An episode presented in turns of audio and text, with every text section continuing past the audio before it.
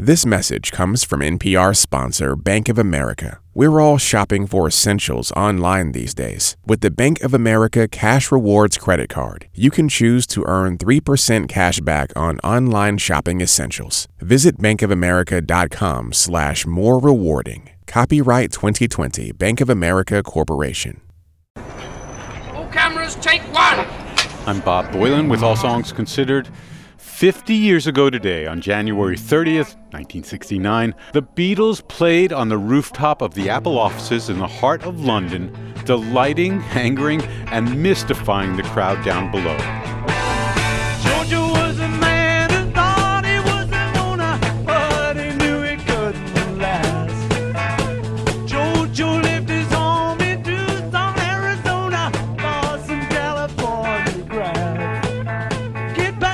This concert that many heard, but few could actually see, turned out to be the last time the Beatles ever played for an audience.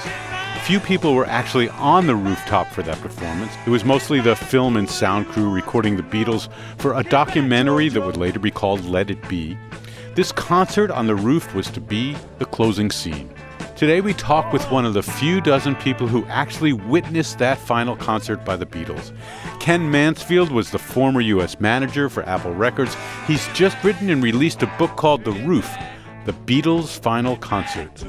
We begin this conversation by painting a picture of where the Beatles were in January of 1969, having just released what we know as the White Album. The White Album was just uh, such a monumental project that uh, I was in LA with George uh, Harrison, and he heard the masters that Capitol had done. He was very dissatisfied with them. So he went in the studio and started remastering himself. And he told me, he said, Ken, this project was just so big. It was just overwhelming. We actually uh, maybe took on more than we could handle with this. And he said, I'm so worn out with it that I just want to get this thing wrapped up. So then, like a month or so after that, they start the um, Let It Be project, which after all they went through on the White Album, uh, here they go. They're going to do a project that's a film, it's a recording, it's going to be a concert, uh, maybe even a TV show. I'm not sure about that or something.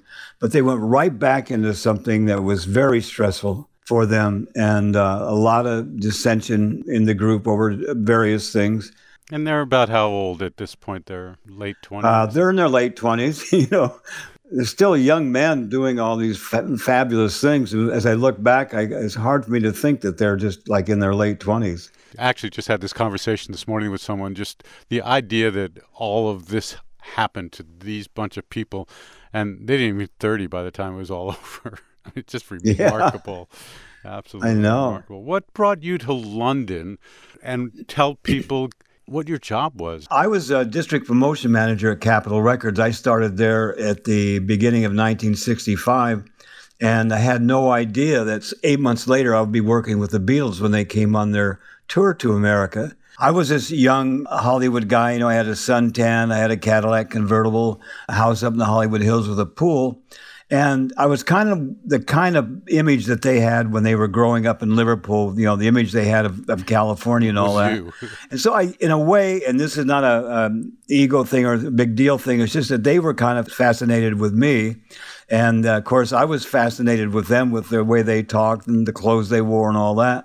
And they had a day off after we worked uh, the one day doing the press conferences and stuff like that. They said, "Hey, why don't you come on up to the house? We have a day off, and we can, you know, learn more about California." Because John wanted to know about uh, where Mulholland Drive was, and somebody wanted to know how far they were from Grauman's Chinese Theater. Just all these, you know, tourist questions and that kind of thing. And so I spent the afternoon with them, and for some reason, and I know the reason is we hit it off is because. And now, this is a confession, Bob, but I didn't quite get it why the Beatles were so famous. I mean, they were great and all that, but my gosh! And uh, so I wasn't in awe of them, and I was relaxed with uh, relaxed with them, and uh, I was kind of a hot shot, so you know I thought I was kind of a big deal anyway. So it was just. it was just very natural to be together. So they came back in uh, in '66. we did the same thing again, another tour but I thought during this time that, you know, I got something going here with the biggest band in the world. This is going to lead somewhere great someday. And I didn't hear a word for two years. I mean, not a word. And uh, during that two years, I'd moved up in Capitol. Then two years later, Ron Kass, who was the president of the new Apple, called uh, Stanley Gortikov, the president of Capitol uh, Records, and said uh, the lads want Ken to come over and help him set up the label over here and, and set up the launch in America and, and then run the label for us from America. So next thing I know, I'm on an airplane. A few days later with Stanley Gortikov headed to London for the first time. The age difference roughly between you and them when you met, you were about how old? I was three years older than the oldest and five years older than the youngest, something like that. Okay, so wasn't that I- I met- different? You, you were, Oh gosh, no. and then just for people who might think that Apple is a computer company, uh, so the Beatles were on Capitol Records. They wanted to start their own business. Part of it was taxes. They were losing ninety cents out of every dollar to Yeah. to to Yeah. go paying for taxes. So it was kind of a inspired by you know trying to like not give all your money away to the to the British Exactly. government. But tell us some of the crazy ideas besides putting out some music what they were trying to accomplish with apple records and the company. Well, you know, the, in the in the beginning, um, this was a really unusual concept because they uh, were taking a company and trying to control all their assets instead of having somebody else, you know, get this part of the pie and that part of the pie. They really set up the model for some of the modern corporations today have followed that in a way, getting everything in one place. But they were all over the place when it started. They started up a clothing store, and there was, you know, they were just going to be all these different ventures they were going into. They hired Magic Alex to do inventions for them, and they were just going to do everything. So it was a little confusing at first, but didn't take long for things to kind of melt down to the purpose of the company, and that was to be, you know, a record company and a publishing company and control their own finances. and so you get on a plane you go to london uh, what were Yeah. you going to london for I was going over there to uh, meet with them to set up uh, the record company's initial launch. And, you know, at that time, and probably maybe still today, America was 50% of all record sales worldwide. So the focus was aimed on launching the label in America. And that was the whole uh, purpose for uh, the meetings over there was to set up promotions, uh, the records we were going to release, uh, the merchandising, just everything in, in launching the record label in America and, of course, for the world following that. But uh, they needed uh, somebody who knew America, and that's you know I was promotion manager, was artist relations, uh, in merchandising, all these aspects at Capitol. That's why I was brought over, and the guys were just great. They were really excited about being businessmen. And Paul had told me, he said, You know, we can't be more number one. We can't, ha- we've accomplished everything possible that we could, you know, as a band. And uh, they really liked the idea of now being businessmen. Uh, Bob, they bought a building on uh, Savile Row, one of the most exclusive streets in, in London, in Mayfair, which is you know, the tops of as far as areas in London. And they were doing everything right. They hired Ron Kass, who was a seasoned and just wonderful executive for the, them. And they just, they wanted to do everything right. So the meetings we had, were just very formal. They came on time. They, uh, I joke, I say that it's almost like they had uh, white polyester shirts, uh, short sleeve shirts with a little plastic thing in the pocket with their pens. You know, they came to do business, and the questions are very forward, very well thought out things, and uh, probably the same as if I was sitting in Capitol and having executive meetings there. I was doing in London, same kind of feeling, because they were the four owners of the company. They were the four you know, presidents. So it was just like an executive meeting. Though though some of the ideas that i gather i mean here there are in the middle of recording this film let it be. Some of the ideas that must have come out which is how about if we do a concert in the sahara? Or or Yeah, I mean, that's yeah. not your normal day-to-day meeting. Well, the thing was, is uh, that was part of the film was to, to conclude the film with a live performance because they hadn't performed for two years, and so that was the whole idea was to end the film with the performance. Well, they kept coming up with these ideas about you know Tunisia, an island off Tunisia or something, or in a flour mill, or uh, in the Coliseum. And Mal Evans, who worked with them in London, called me and said, uh, "Hey, they also want to look at doing this concert in a, in a desert." So uh, Mal was assigned to look at a Sahara desert for a spot, and I was supposed to look to see about a desert in America. You know, if you think about how crazy this idea was, they were going to set up in a desert and invite every kid in America, in the world, I mean, to come for free. Just come see the Beatles play live. Why yeah, not? can you imagine? Try, Oh. Yeah, can you imagine trying to underwrite the insurance on that, or, or more more than that? How about seeing getting that many porta potties out there? You know, Fan stock. So, anyway, the ideas were crazy.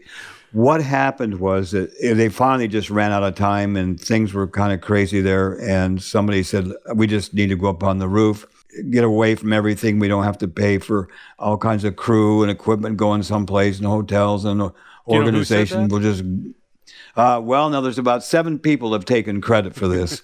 so uh, I've heard various various stories. I think most people feel it was probably Michael Lindsay Hogg because he, you know, he wanted to get the film film, done, and yeah. he was a film director, and I think that of all the stories that I've heard, uh, his seems the most logical to me. But I don't know, you know, for sure. So the prep to bring them up to the rooftop. I mean, you got to get all the gear up there. I, I'm imagining there's not a big wide open doorway. So how do they do this? No, in fact, you know, you're five stories up, and the last the last floor, uh, going up the roof was just a small stairwell or ladder or whatever you want to call it. And it had a bend in it, and they could get everything up there except Billy Preston's uh, keyboard, and they just could not get that up there. So they actually uh, Mal Evans had the idea of removing the skylight on the ceiling and they pushed it up through that and then they got it up there and then they had to reassemble everything in case of rain or anything like that but uh, that's how they got it up there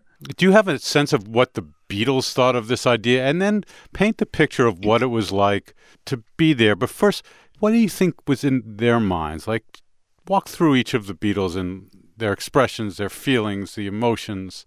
well you know this was a, a time of uh, dissension if you if we should use that word i don't think any of the beatles wanted to go on the road with each other for the time to do this and i just um, think there was a sense of disunity at that time this was just an easy answer to it, just to get it over with. Because my understanding is that they didn't go on the roof until a few seconds before they were standing at the door to go onto the roof, and they didn't really decide to go out for sure until that time. And then John said, like, okay, screw it, let's go out and get this done. It took them about two days, the people at Apple, to build the platforms up there to make enough room for them. So it was all ready to go. The equipment was up there, but the only thing that wasn't there was were the Beatles. I just think they they wanted to get it over with. They wanted to get it done. They wanted to put all this behind them. By the way, we didn't mention Billy Preston was a keyboardist that was invited into the sessions. Old friend of the Beatles. They'd known him Yes. from the long back in, in the days of the, Yeah. of uh, small clubs and stuff. So the world's greatest band is about to play on the rooftop of of this how many story like four what story Five-story five building. story building Yeah. overlooking the business district the, the kind of more stuffy business people I, Yeah. I would think that everybody and their brother would want to be up on that roof. You see footage from Let It Be, and it's it's only a handful. You're a lucky soul to have been there. Yeah, the roof wasn't meant for that much equipment, that many people. So they put the planks for an area, let's say about 12 by 15 feet or something like that. The only people in that sweet spot, right close, were the four Beatles, Billy Preston, a couple sound guys, and a couple film guys, and Michael Lindsay Hogg. And then there were four other people up there, and that was uh, Yoko, Maureen Starkey, uh, Ringo's wife, Chris O'Dell, who was Peter Asher's assistant, and myself. And we were the only four people that were allowed up there. So we were the audience. And we had no purpose other there than just sitting there and listening to them. Uh, but there were in the sweet spot, maybe about 12 people. And then in the surrounding uh, part of the roof, there were maybe a total of 20 people altogether. But it looks like in some pictures, like there's tons of people, but they were actually on adjoining roofs that was right, that you know, right next door. So it looked like they were up there too. But there was really only about 12 of us in the sweet spot and 20 people altogether Amazing. up there at that time. Incredible. Do you think that they were worried about the weight, that it was dangerous? Do you, you think that was some of it? Yeah, in fact, even at that, being worried about it, they didn't really do maybe all the homework they should have done on stress levels and all that kind of stuff. But Peter Asher's office was directly below the roof. And uh, they had actually put timbers and braces up there so it wouldn't fall through to Peter's office. And so that's why the amount of people was limited. But another thing, Bob, is this in a way, and this is hard to imagine, this was really another day at the office. I mean, there was so many things going on there all the time. Uh, it was so chaotic, so many fascinating, fabulous things going on that some of the people at Apple didn't even try to get up. I mean, here's Neil, Neil Aspinall, who was uh, never more than three or four feet away from the Beatles at all time, you know, starting out as a roadie and then being an executive, but he was always everywhere that the Beatles were. He went and had a dental appointment that day. And some of the people, you know, like I said, didn't even bother to try to get up there.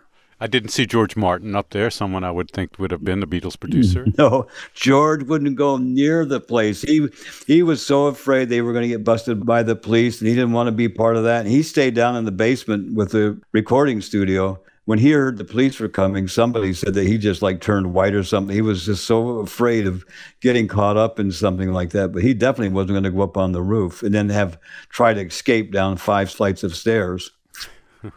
oh, somebody else that was up there. I'm sorry that I left out was Alan Parsons, who uh, you know how famous he is and all that. He was a 19 year old kid making his bones that day. I was up there as a suit, and then later on became uh, a recording a producer. And people used to say, "Well, who's your favorite producer or engineer?" And I said, "Well, Alan Parsons, I think is the greatest." And they said, "Well, have you ever met Alan?" And I said, "No, I never got to." And then years later, I'm at an Alan Parsons concert, and we start talking to each other and realize that we were on the roof together. And so we were bonded immediately by that. You know, oh my gosh, you know, it's like two guys were in a foxhole together or something.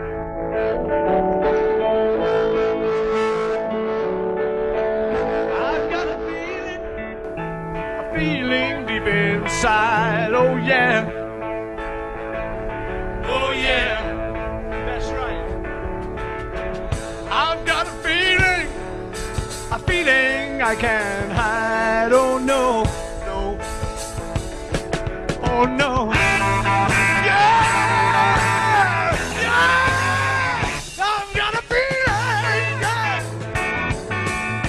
The band start playing. They're, I mean, it's January. They're cold. You could see them bundled up. Describe what they were wearing. Describe the scene. It was, you know, think about this uh, downtown London, uh, January 30th, top of a five story building. Uh, we actually had very little protection up there from the wind, and it was cold.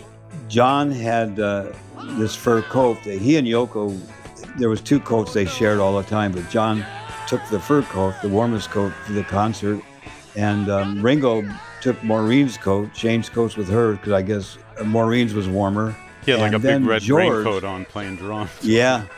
And in George, though, he was prepared. He's the only one that, you know, was prepared for the cold. And I still can't get over when I look at the picture to see Paul up there in a, just a suit. Yeah, That's all he had. He didn't have a jacket. He didn't have anything. He just had a suit, and he didn't look. He's the only one that probably didn't look cold the whole time. but uh, yeah, it was really cold up there. And uh, so Yoko and I and Maureen and Chris are huddled against this chimney, and it looks like we're doing that for warmth, but it was not an acting active uh, chimney. It was just a kind of a windbreak. And we were seated four to six feet away. Uh, we were the audience. Tell me about the music that day. They played. They played all, all, all what were new songs to the world. Yeah, except one Yeah. after 909, which no, nobody knew. It had never come out. It was an old, old Yeah, song. But that was kind of a redo of something they tried to do before. had you heard any of these songs yet?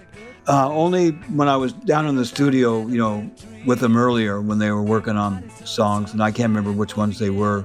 The songs were were fresh. Uh, when they started playing, and Bob, this is the moment of all the time I'd spent with the Beatles and working with Apple. This is the one single moment that is something I'll treasure forever. Is they started playing, and John looked over at Paul, or Paul looked over at John, and I was just like four to six feet away, and I saw this look on their face. It was like, you know what? This is us. It doesn't matter what's going down and all the problems and everything that's happening or something. This is who we are. We're mates. We've been together for so many years. We've been through things people, no other people have experienced. And the, we are a good rock and roll band, and that's what we are, and that's what we're doing right now. And you look at that performance, and man, they start having a good time like a live show. You know, John's throwing out these one-liners, and they're just they're just rocking out and having a good time. And I think to see that moment after seeing kind of the other stuff that was coming down and kind of how tense maybe some things were, was just to see them like they may have been in the cavern when they were having a good time and just playing for fun. I think something special happened to them. I wrote in the book that they came up on the roof without a sound check, but they walked back down with a soul check. I think they needed that that moment just to touch on for a while, and I think the roof did it. Roll cameras, four. My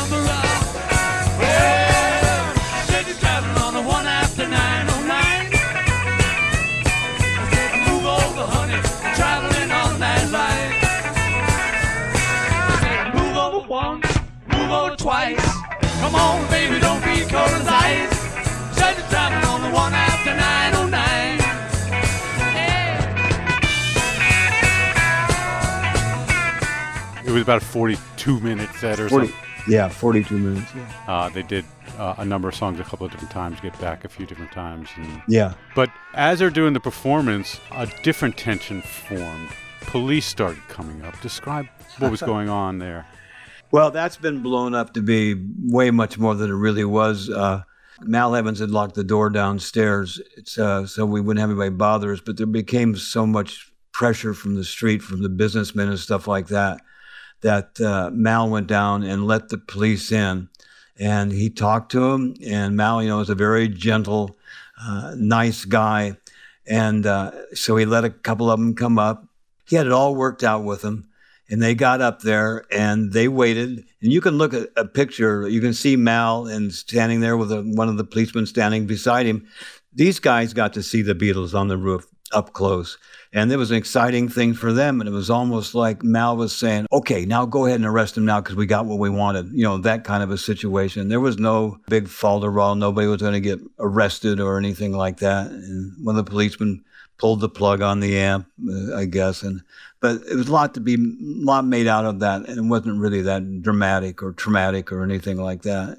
And one of Paul's last singing lines was, and something about you're going to Uh, get in trouble with mom or something. I don't know. hang on, yeah. hang on, let me see if I got that here. Yeah, get back. You've been out too long, Loretta. You've been playing on the roofs again. And that's no good. Because you know your mommy doesn't like that.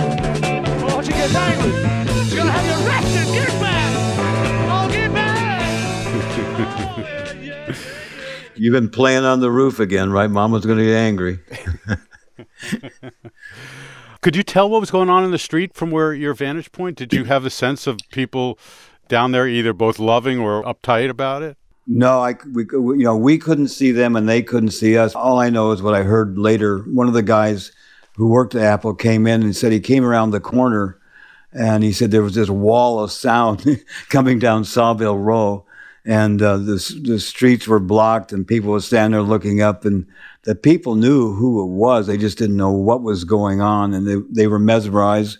Some there was people that were mad because of the traffic. There were businessmen, you know, who were mad. There were other people this just knowing that they were experiencing somebody, and for the rest of their lives they'll say, "Hey, I was there that day." It was just this real mixture of of responses and things down there, from what I understand. This moment was what I like to call the magic moment in time that touched everybody. The fact that they got together that one last time, I think, was something they needed uh, for themselves. I think it was a gift to their, their fans that they got to see that.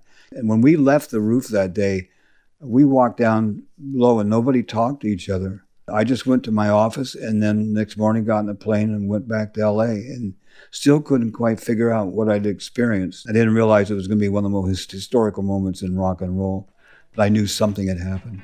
That's beautiful. You're such a great storyteller, and what a great moment in life. Thanks a lot. Cheers, my friend. Ken Mansfield, former U.S. manager for Apple Records, witness to the final Beatles concert January 30th, 1969. The book, filled with wonderful detail and stories, is called The Roof The Beatles' Final Concert. I'm Bob Boilen for NPR Music. It's All Songs Considered. Kidman. I want to say thank you on behalf of the group and ourselves. I hope we pass the audition.